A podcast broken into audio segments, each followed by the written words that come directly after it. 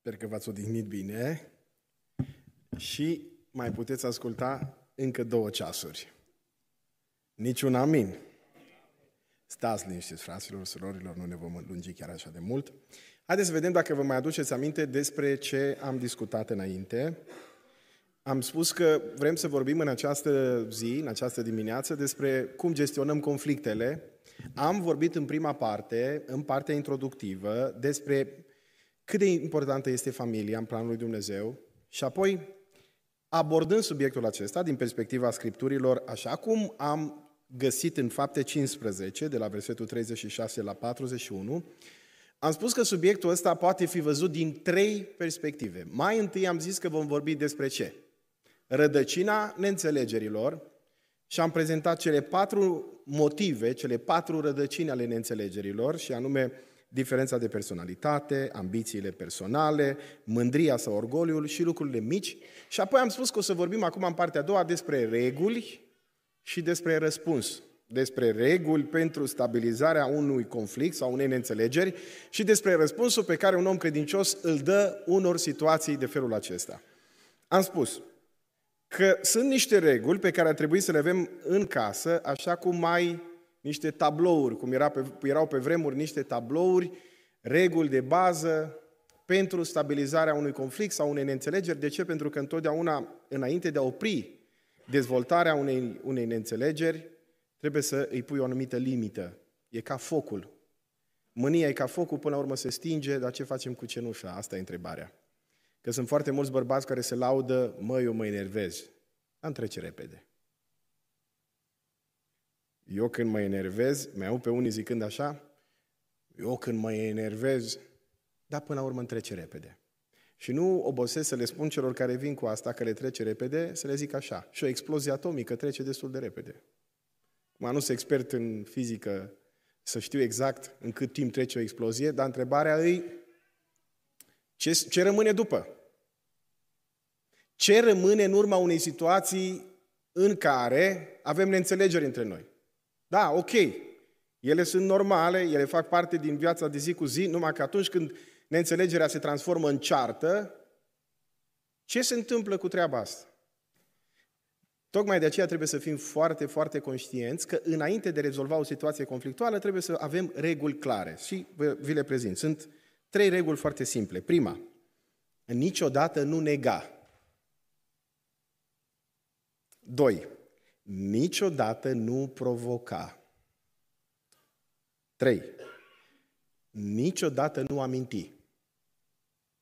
Sunt trei reguli, rămânem doar cu astea trei, că dacă mai, mai avem una, chiar că vă țin două ceasuri. Prima, niciodată nu nega. A doua, niciodată nu provoca. A treia, niciodată nu aminti. Ce înseamnă niciodată nu nega? Da? Câteodată în mediul nostru pocăiesc, dar asta nu doar în mediul nostru pocăiesc, avem tendința de a părea mai spiritual, mai duhovnicești decât suntem. Și acum, unii dintre noi avem senzația că dacă e o neînțelegere în familie sau în relații în general, cumva în ochii celorlalți vom părea mai nepocăiți. De-aia când întrebi o familie de pocăiți, măi, cum sunteți, cei mai mulți dintre noi avem răspunsuri din alea Sună ca la carte, perfect, slavă Domnului, din biruință în biruință, din har în har. Ăștia care sunt mai, mai, cum să spun eu așa, mai cu picioarele pe pământ, mai zic, ca pe pământ, frate. Dar niciodată, sau foarte rar vei auzi pe careva zicând, frate, am o problemă, nu mă înțeleg. Foarte rar. Și de obicei când spunem asta, o spunem, știți când? În faza cea mai acută, atunci când, mă, numai Domnul mai poate face ceva. Și acum, uitați ce spune Biblia în Efeseni, capitolul 4, cu versetul 25. Efeseni 4 cu 25.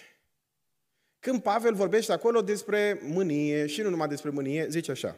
De aceea, op- uh, opriți-vă în a vă minți unii pe alții, zice acolo, lăsați-vă de minciună, fiecare din voi să spună aproape lui său adevărul, pentru că suntem mădulare unii altora, și pune următorul verset, mâniați-vă și nu păcătuiți.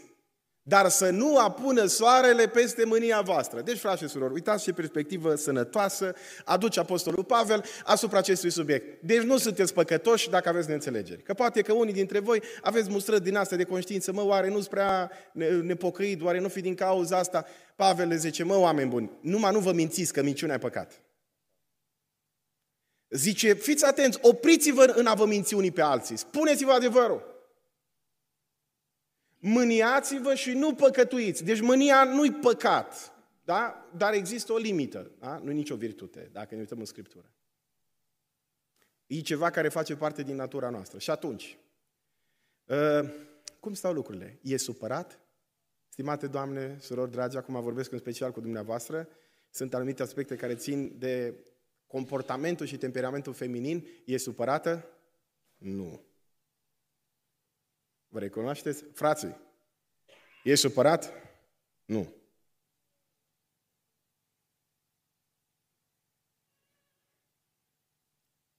Frate, ai ceva cu mine? Te iubesc. Îți vine să spui, frate, și eu te iubesc tot așa.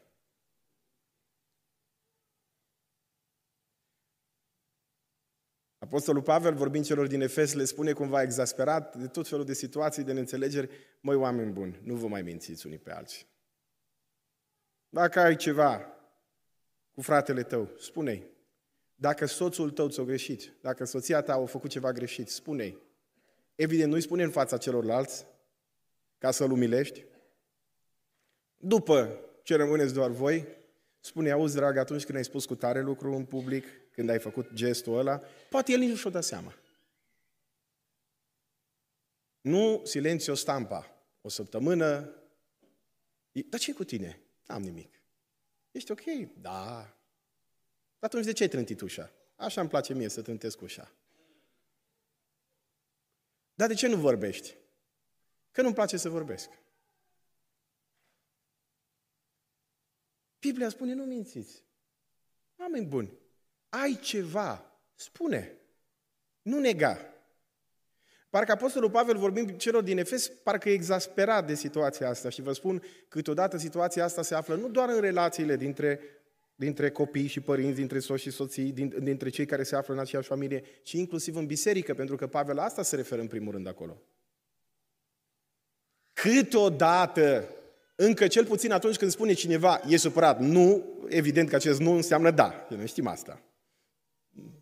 Și, ok, trebuie să învățăm să citim anumite semne, dar um, sunt situații în care unii știu să mintă atât de bine încât nici nu-ți dai seama.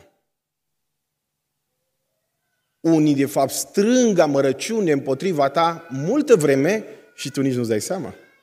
Unii, cum să spun, actori desăvârșiți în a camufla ce în inima lor. Acum, eu nu vă spun că trebuie să spunem tot ce avem pe suflet întotdeauna.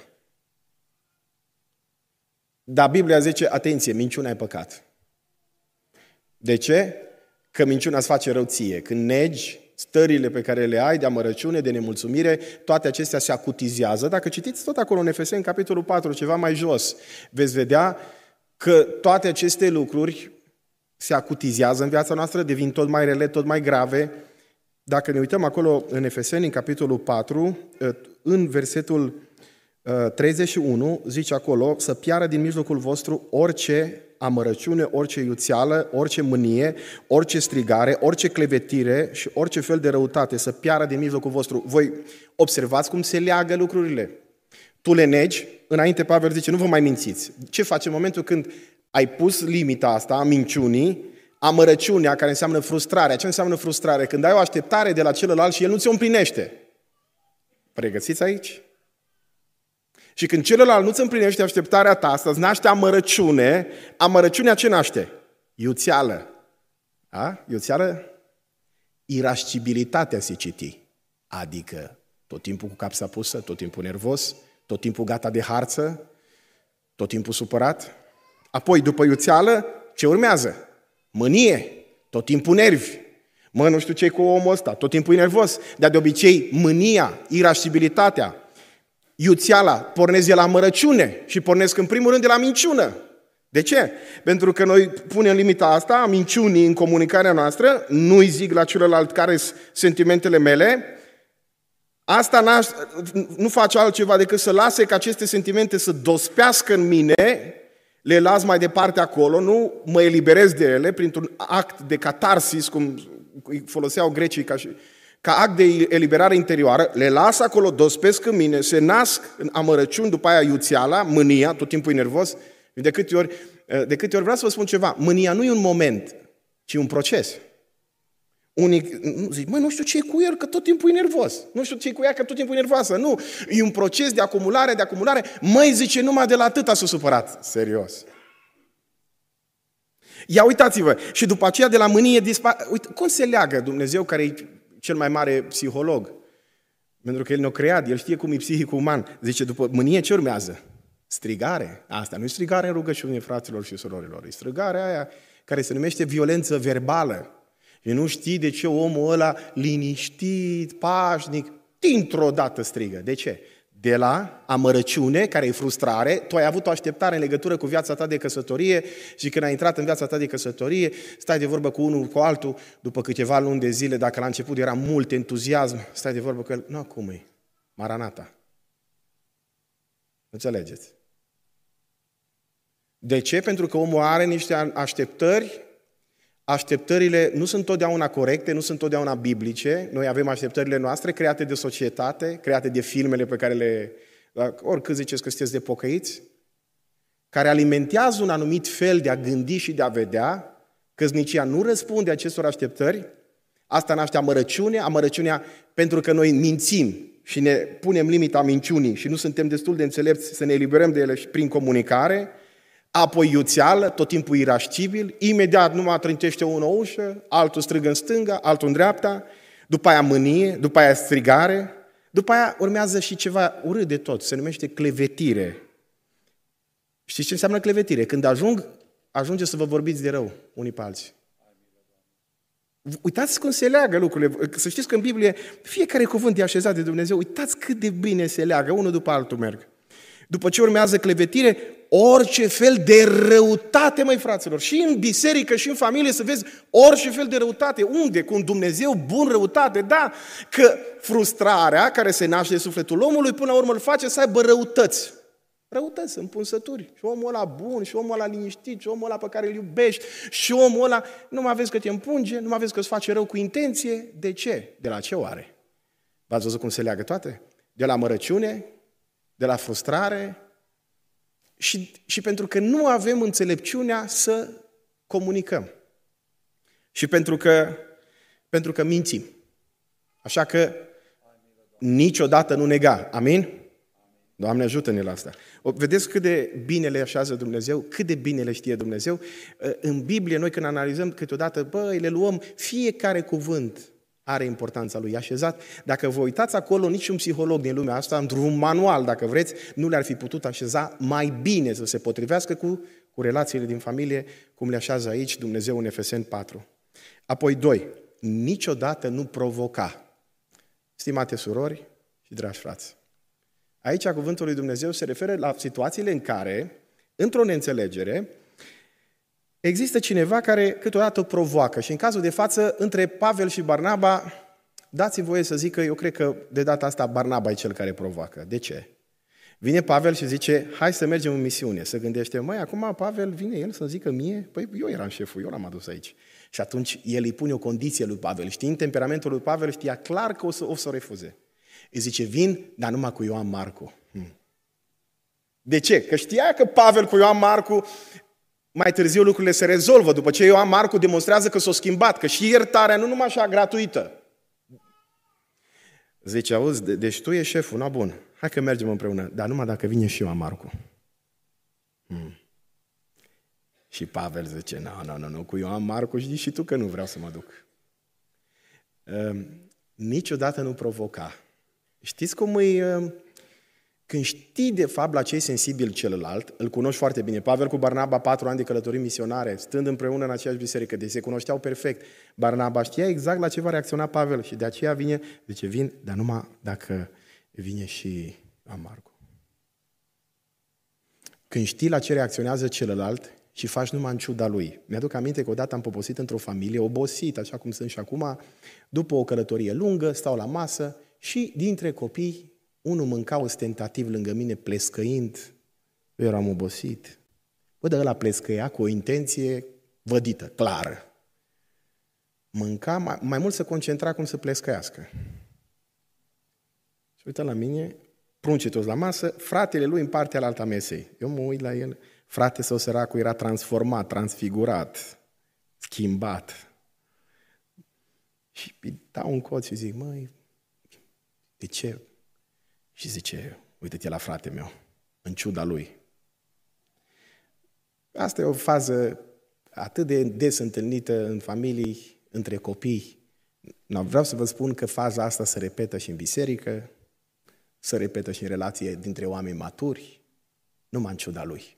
Adică, noi ajungem să ne cunoaștem atât de bine încât știm la care sunt sensibilitățile celuilalt și știm la ce reacționează celălalt. Și atunci, în funcție de cum știm că reacționează celălalt, ce facem? Apăsăm pe butoane. Știu că lui nu-i convine să-mi fac freza asta, fix freza asta mi-am făcut-o. Știu că ei nu-i convine uh, să las pantofi acolo.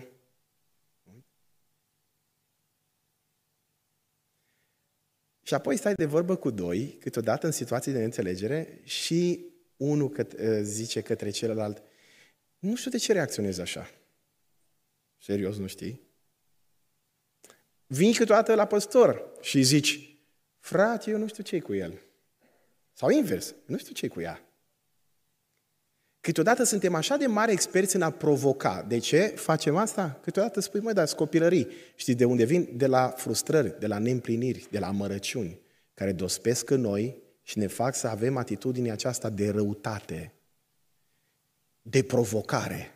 Adică atunci când știu că unui om nu-i place un anumit lucru și în mod ostentativ și evident cu intenție fac lucrul ăla, de ce? Pentru că știu că va reacționa și după aia eu pot să par foarte nevinovat. Vai, dar ce te-ai enervat? Știi că pocăiții nu se enervează. Mai bine te-ai ruga. E mai și moralist după aia, l-ai terminat psihic pe om. Mai așteaptă după aia ca el să se roage, mai așteaptă după aia să dea îndemnuri, nu mă mai duc nici la biserică, avem cina, nu mă mai duc la cină, că m-a enervat și din cauza ta am zis că n-ar fi trebuit să zic. Dar vai, eu n-am zis nimic, Domnul să te binecuvânteze. După aia se întorc lucrurile, pentru că fiecare știe care sunt punctele slabe a celuilalt și sensibilitățile celuilalt și nevoile celuilalt și câteodată în mod răutăcios le exploatăm. De ce? Motivul e simplu, pentru că noi simțim că n-am primit ceea ce ni se cuvenea. Și atunci suntem cum? Nemulțumiți, frustrați, amărâți și treaba asta naște noi iuțime și iuțimea zice, a, na, bun, lasă că și eu știu. Știu eu unde să apăs, știu eu ce să fac. Și după aia dau un pas enorm înapoi și zic, vai, dar nu știu de ce te-ai enervat așa. În, în cazul lui Pavel și Barnaba, exact asta se întâmplă. Asta e a doua regulă, fraților. Știți ce spune Biblia? Cine seamănă vânt și ce culege? Furtună. Hm. Numai așa o leacă să vedem ce o fi. Al treilea lucru. Niciodată nu aminti. Niciodată nu aminti. Îmi place la Barnaba un lucru în tot textul ăsta, se enervează în mod evident, îl ia pe Ioan Marcu și pleacă. Dar știi ce îmi place la el? E că nu-i amintește lui Pavel, Pavele, cine te-a dus pe tine aici în biserica asta? Cine te-a pus pe tine în slujbă? Dacă uitați în fapte 13, Biblia ne spune și înainte, cine te-a făcut pe tine? Putea să-i zică. Aduți aminte, Pavele, că fără mine ceilalți apostoli se uitau la tine ca la un prigonitor al bisericii. Fii serios, acum Faci pe șeful cu mine? Asta, asta arată foarte multă maturitate și la Barnaba. Nici Pavel nu-i amintește de alte lucruri, niciodată nu aminti. Știți, eu vorbă în limba engleză. Unii oameni, când se enervează, din isterici se transformă în istorici. Acum, un frate mai în vârstă, nu zic bătrân, că acum, după ce am trecut și eu, deja am 42, mulți înainte la fel, Ă, gata, nu mai ești bătrân la 40 de ani. Dacă n-am început slujirea, ziceam, mă, la 40 de ani, cam bătrân. Um, un frate mai trecut prin viață, să zic așa. La un moment dat ă, îmi zicea, cel mai tare mi-e frică atunci când am câte o ceartă cu nevastă mea de vorba că tu tot așa faci. Știți vorba asta? Că tu tot așa faci. Zice, asta mă termină. Și zic, frate bun, și care e reacția dumitale? Păi zic, da, păi tu. Și atunci să te ții. Eu încep cu istoria din 72, ea cu aia din 73 și fiecare are istoria lui. Niciodată nu aminti. Acum, voi doi sunteți în situația în care ați fi într-o barcă care se scufundă. Ia imaginați-vă că doi oameni sunt într-o barcă ce se scufundă și se ceartă unul cu altul cine e de vină. A, păi și în 72 ai mai făcut așa. În primul rând, acest că tu tot așa faci nu e adevărat. Nu există vreun om care să facă tot așa. E adevărat că există anumite tipare comportamentale care devin obiceiuri și obiceiurile rele rele și fac greu relațiilor, dar nu există vreun om care numai tot așa să facă. Cu toate că în anumite defecte se manifestă cu regularitate. Dar e un neadevăr ăsta. Măcar din când în când nu face fix la fel. Și de asta vă sfătuiesc. Răm- să rămână aceste trei reguli pentru stabilizarea unei neînțelegeri. 1. Niciodată nu nega, pentru că dacă negi, ați văzut la ce duce, am citit în Efeseni. Apoi, niciodată nu provoca, pentru că dacă ai semănat vânt, vei culege furtună. Și trei, niciodată nu aminti.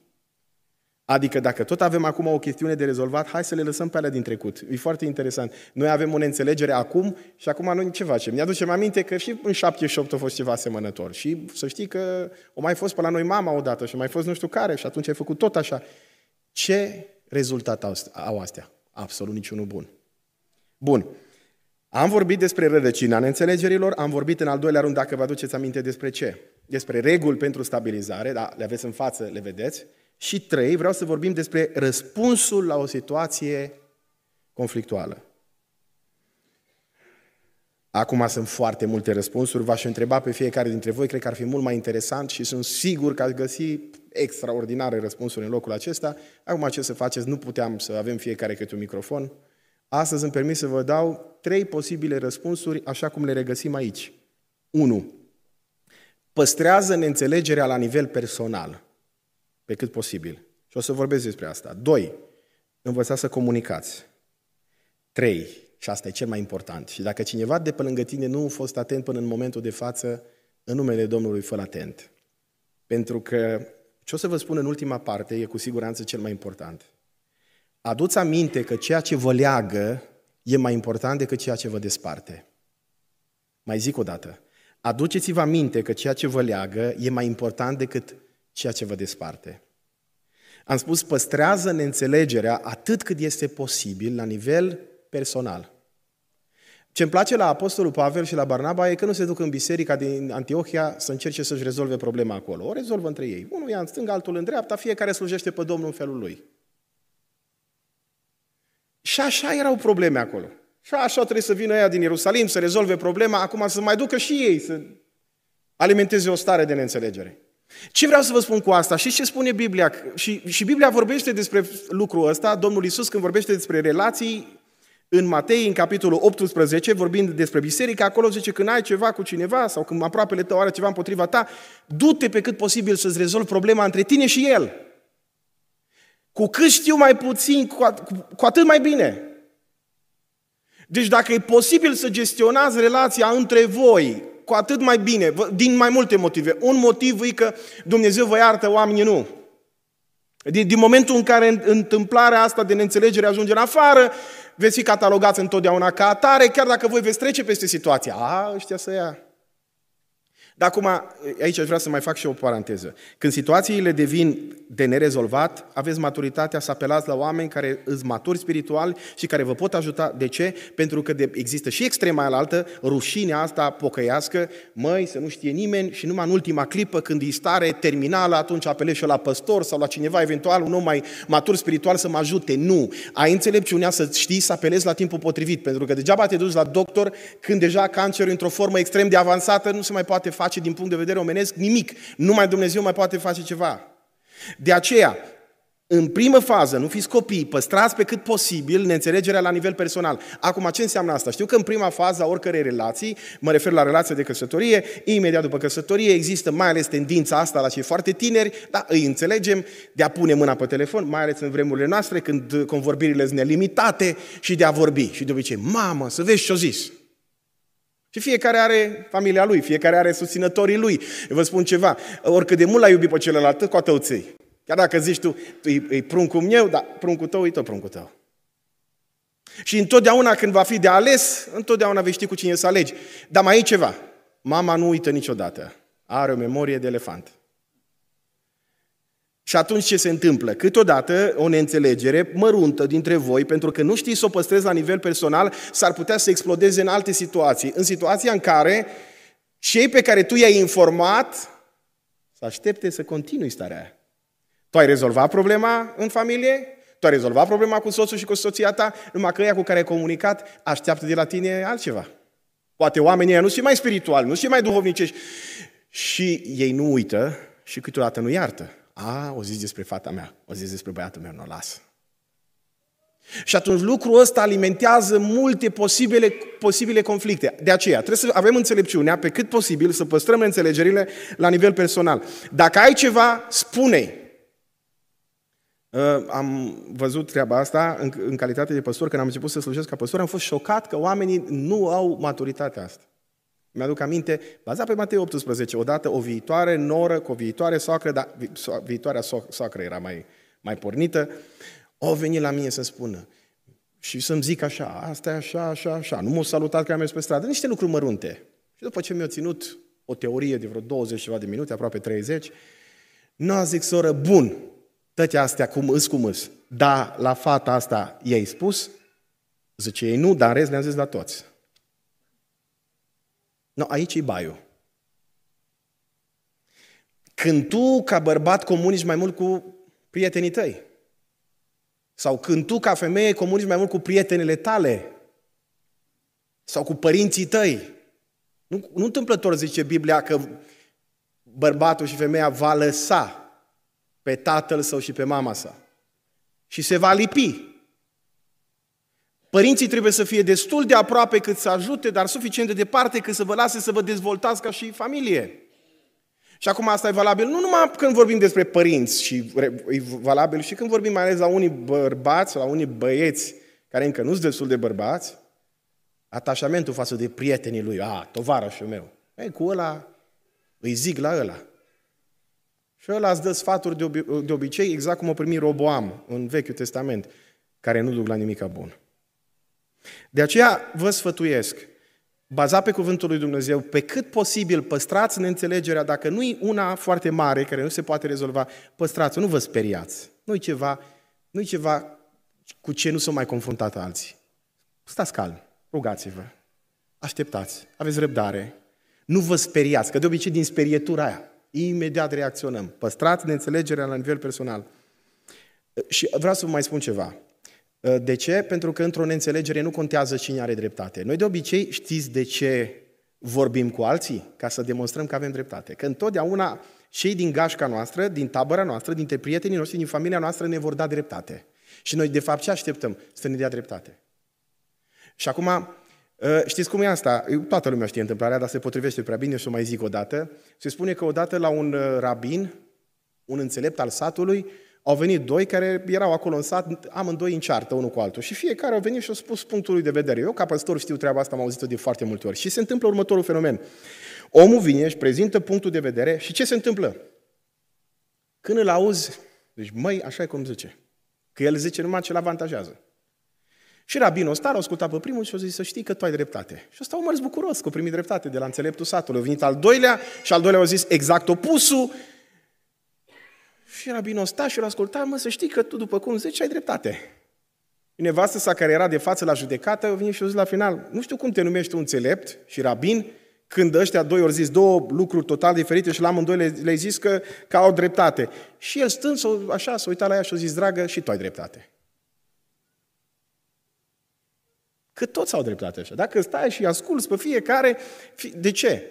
Că fiecare își pune punctul lui care îl avantajează. Dar acum eu vă spun ceva, într-o relație nu contează cine are dreptate. Iau pe câte unul, frate, până la urmă, cine are dreptate? Și el pune față sau acolo de față. Sau invers. Contează asta? În familie nu contează cine are dreptate, contează ca relația să funcționeze bine. Noi nu avem de demonstrat acum unul în fața altuia, ba, să știi că eu am avut dreptate de patru ori când am zis că parcarea trebuia făcut așa și ai văzut că eu am avut dreptate. Și noi bărbați avem orgoliul ăsta extraordinar. Eu ți-am mai zis că am dreptate. Câteodată femeile au la fel orgoliile lor în domeniul lor. Măi, bărbat, eu ți-am zis că așa trebuie și, și uite că tu te-ai apucat și ai făcut lucrarea aia și n-ai primit bani. Ai văzut? Ți-am zis că ai dreptate. Și ea simte nevoia să aibă cineva care să dea dreptate. Dacă el nu-i dă dreptate, dă mai că să dreptate, dau neamurile, prietenele și așa mai departe și se alimentează o stare de conflict prostească care s-ar putea rezolva foarte simplu pentru că într-o relație nu contează cine are dreptate, contează ca relația asta să meargă mai departe. E ca și cum ai sta, v-am spus, într-o barcă, vă reamintesc comparația și v-ați certa cine are dreptate. Ba eu am dreptate, ba tu n-ai dreptate și între timp barca se scufundă. Ce contează acum cine are dreptate? Și exact așa se întâmplă în unele familii, să ceartă unul cu altul cine are dreptate. Cu cine seamănă pruncii, când nu cum ar trebui, cu neamul celuilalt. Familia voastră, vezi? Ehm, doi, comunicați. Comunicați. Acum, dacă ne uităm la, la Pavel și la Barnaba, vom vedea că știu să comunice și acum când e vorba de un conflict, sunt câteva reguli de comunicare în conflict. Unu, scurt și la subiect. Hmm. Uh, uitați-vă la Pavel și Barnaba. Fiecare zice ce-l doare, dar nu cuvinte multe. Zice ce e de zis. De ce vă zic asta? Că asta am învățat-o și eu mai târziu. Când e vorba de consiliere, trebuie să existe o limită de timp. Dacă nu, sunt oameni care vin și îți povestesc zile dacă stai să asculți. Zile. Nu se mai opresc. Și atunci, când e o vorba de o neînțelegere, comunicarea trebuie să fie scurtă, pentru că nu există capacitate de focalizare, de concentrare foarte mare și tendința e să divaghezi, adică să sar de la un subiect la un alt subiect. Cum se întâmplă câteodată și la predică, la noi, la predicatori. Mă bucur că n-a zis amin, că eu luam personal acum. E ca întâmplarea aceea, nu știu, nu mi-aduc aminte exact, cu trei copii care se lăudau. Unul, tatăl meu vorbește o oră pe un subiect. Al doilea a zis, tatăl meu vorbește două ore pe două subiecte. Și al treilea, ca să-i dea gata, au zis, tata vorbește trei ore fără niciun subiect. Exact așa se întâmplă când nu știm, mai ales în perioada de conflict, să comunicăm scurt și la subiect. Uitați-vă la Pavel și Barnaba. Au o problemă, uh, Pavel zice, hai să mergem să ne întoarcem la bisericile la care am mai fost. Barnaba zice, vin, dar numai cu condiția că vine și Ioan Marcu. Uh, Pavel îi răspunde, nu, nu sunt de acord cu Ioan Marcu și gata. Nu e multă vorbărie în toată treaba asta. Nu-ți povești, dar să știi când te-am adus, dar cum a fost, dar cum am rezolvat, dar cum puteau sta zile întregi, oamenii ăștia aveau o istorie lungă. Nu, nu, nu. Se rezolvă aici, unul stânga, altul în dreapta. Nu stau să se certe. Oamenii lui Dumnezeu nu stau să se certe. Oamenii lui Dumnezeu au neînțelegeri.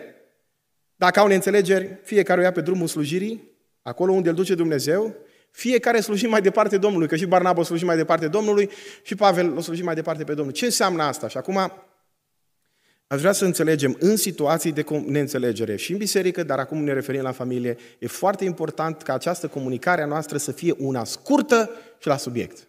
Da? Ăsta e subiectul, lăsăm alte subiecte, lăsăm nu știu ce neînțelegere au fost altă dată, ce frustrări avem noi, ale le lăsăm.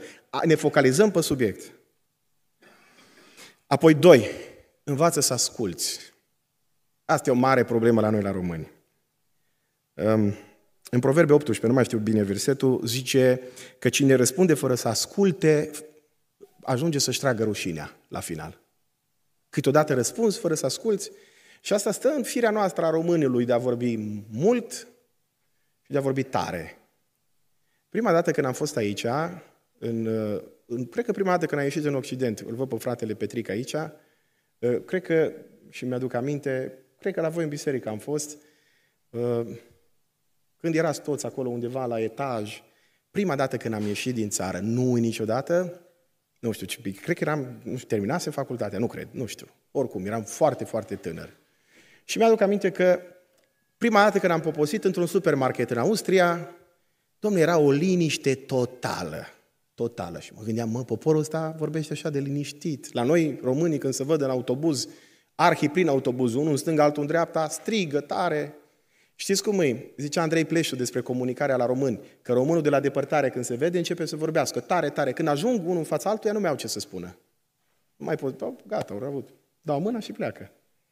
Mi-aduc aminte că eram într-un supermarket, nu uit niciodată, și cum, nu știu ce, am oprit să luăm de acolo ceva, dintr-o dată am auzit pe unul strigând, bă, Gheorghe, sau ceva. Am băgat capul în pământ, zic că ăsta e a nostru. Toată liniștea s-a dus. Um, și au început ăia, vorbeau, vorbeau, amândoi vorbeau în același timp. E o vorbă care zice, mie îmi place să ascult, dar în special pe mine.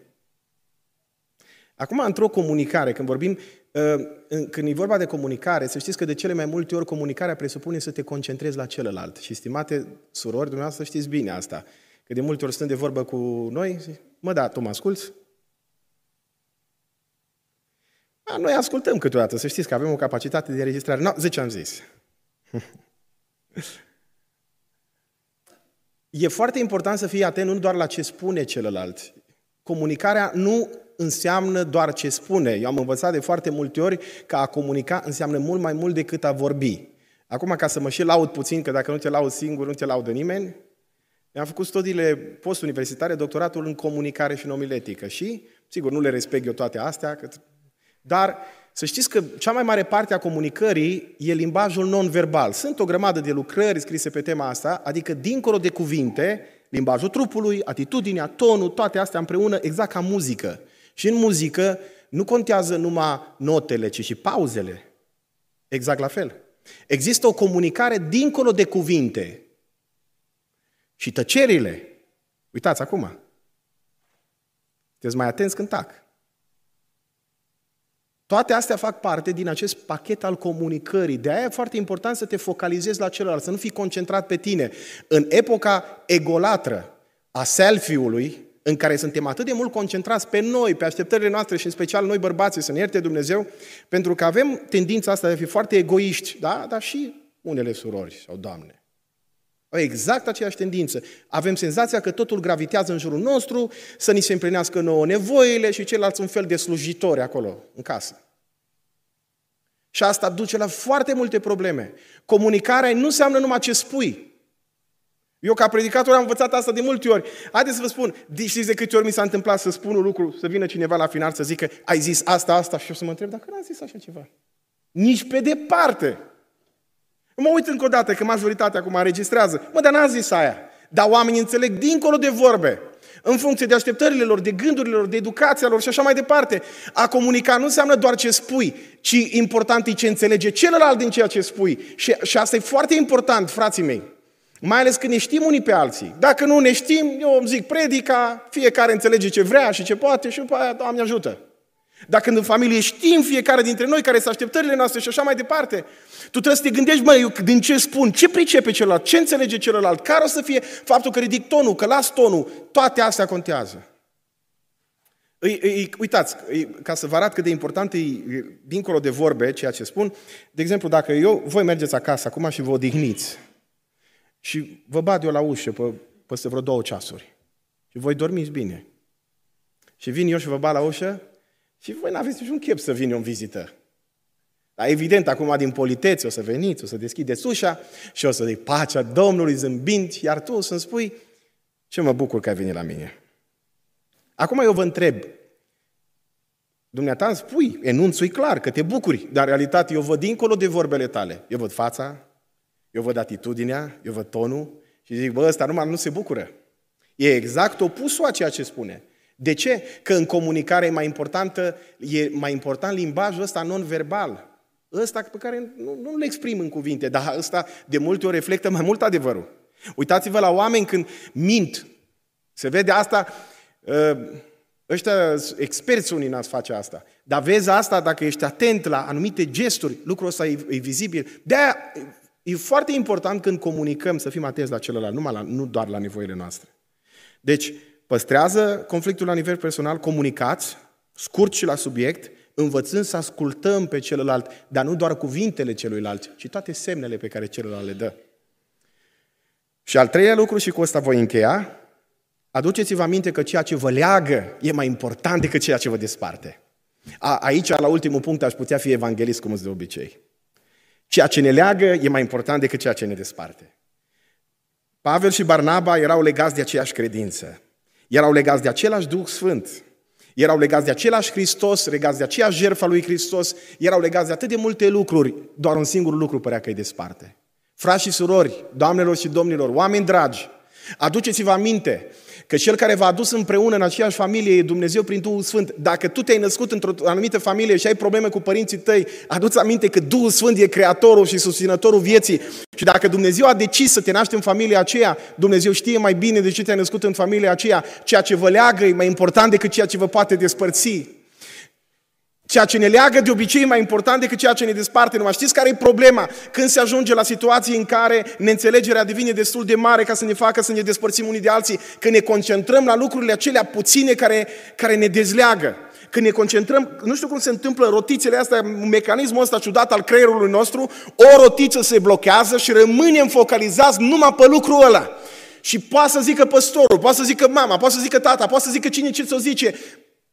Mintea ta patinează numai în aceeași direcție. Tu nu vezi decât motivul ăla de despărțire, când sunt încă o mie care să te țină împreună, care sunt mult mai importante, dar tu rămâi la motivul ăla, la chichița aia, la lucrul ăla mărunt. Și, și așa se întâmplă de multe ori în, în relații, că oamenii uită de fapt că ceea ce contează e mai important, ceea ce ne leagă e mai important Frați și surori, nu uitați, noi toți acum, în această dimineață, în această după masă, că deja au trecut de amiază, suntem în locul acesta uniți de un singur adevăr. Adevărul că Iisus Hristos e Fiul lui Dumnezeu care a venit să moară în lumea asta pentru păcatele noastre și este viu în vecii vecilor. Ăsta e adevărul Evangheliei.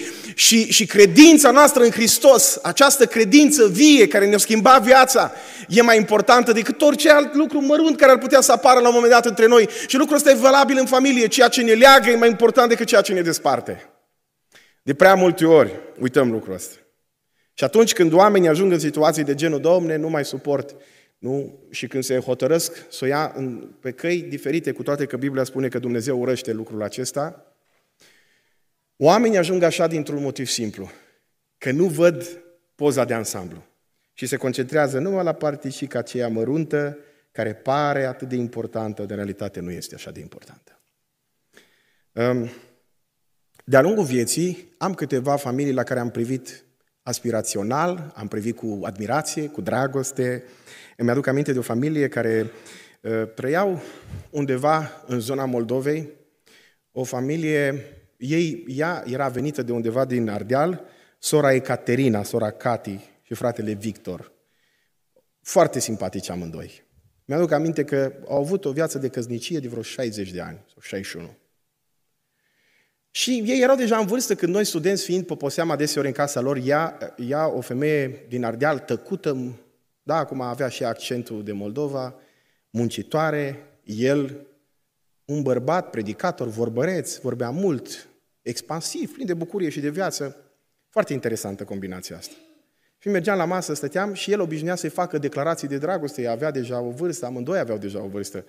Și obișnuia să zică o vorbă care suna cumva ciudat pentru urechile mele. Zicea, mor după tine, în limba moldovenească. Zicea, mor după tine și ea nu zicea nimic, i-a plecat privirea, mă, nu mai zi așa de față cu toți. Dar se vedea clar că îi place după atitudine, știți? Ce interesant, de ce vă zic? Că eu aveam vreo 20 de ani, 21, 22, nu mai știu.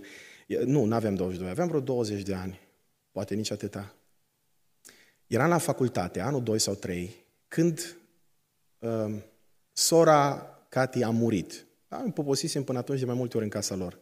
Și urma să mă duc în zona respectivă și am poposit în casa lor și mă gândeam ce cuvinte de încurajare să-i spun eu fratelui Victor.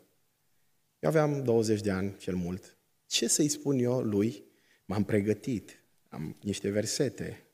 Și când am ajuns să stau față în față cu el, mi-a zis, băi, băiete, dumneata n-ai de totul atâția ani câți ani de căsnicie am avut eu. Și să nu te uiți la mine, zice așa, cu milă, pentru că n-ai de ce să-ți fie milă de mine. Am avut o viață și am o viață frumoasă, am ajuns la o vârstă înaintată și mulțumesc lui Dumnezeu pentru toate. Și au zis ceva atunci, ce mi s-a părut mie, Mi-a rămas toată viața și apoi am citit într-o carte foarte interesant, mulți ani mai târziu, că de fapt ăsta e testul oricărei căsnicii. O zis așa ceva de genul, zice, dacă m-aș întoarce în timp și dacă aș fi din nou tânăr și ar trebui din nou să mă căsătoresc și dacă ar trebui din nou să o iau pe același drum în viață, aș lua fix pe același drum pe care am fost până la vârsta asta. Și din punctul meu de vedere, ăsta e testul oricărei căsnicii. Dacă ar trebui să mă întorc în timp, a zis el, și ar trebui să mă căsătoresc cu cineva, m-aș căsători fix cu aceeași persoană și dacă ar fi să trec prin viață prin câte am trecut, aș alege să mă duc pe același drum. Din punctul meu de vedere, ăsta e testul oricărei căsătorii. Ce a fost interesant e că toată viața i-a zis, mor după tine. Și la vreo trei săptămâni au murit după ea la propriu. Deci au murit și la propriu și la figurat. La câteva săptămâni, după am aflat că și fratele Victor a murit, m-am dus la înmormântarea lui, a fost cea mai fericită înmormântare pe care am văzut-o vreodată. Două cruci albe aflate lângă un, um, într-un cimitir, lângă un monument funerar închinat eroilor, nu știu ce, aveau ei cumpărat acolo locul de înmormântare, nu zic locul de veci, că locul de veci e sus în cer la Domnul. Mi-aduc aminte și mi-aduc aminte și de o poezie, pentru că ploua, așa cum ploua astăzi când a venit încoace și m-am gândit, mă, cum le leagă Dumnezeu pe toate?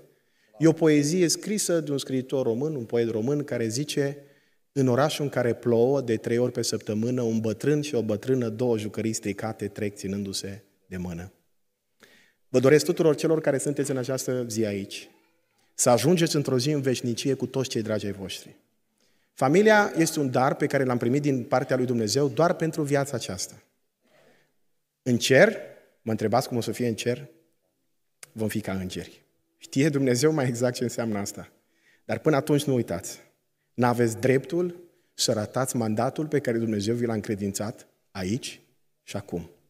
Fie ca zâmbetul, bucuria, harul lui Hristos să rămână în viețile noastre a tuturor. Amin.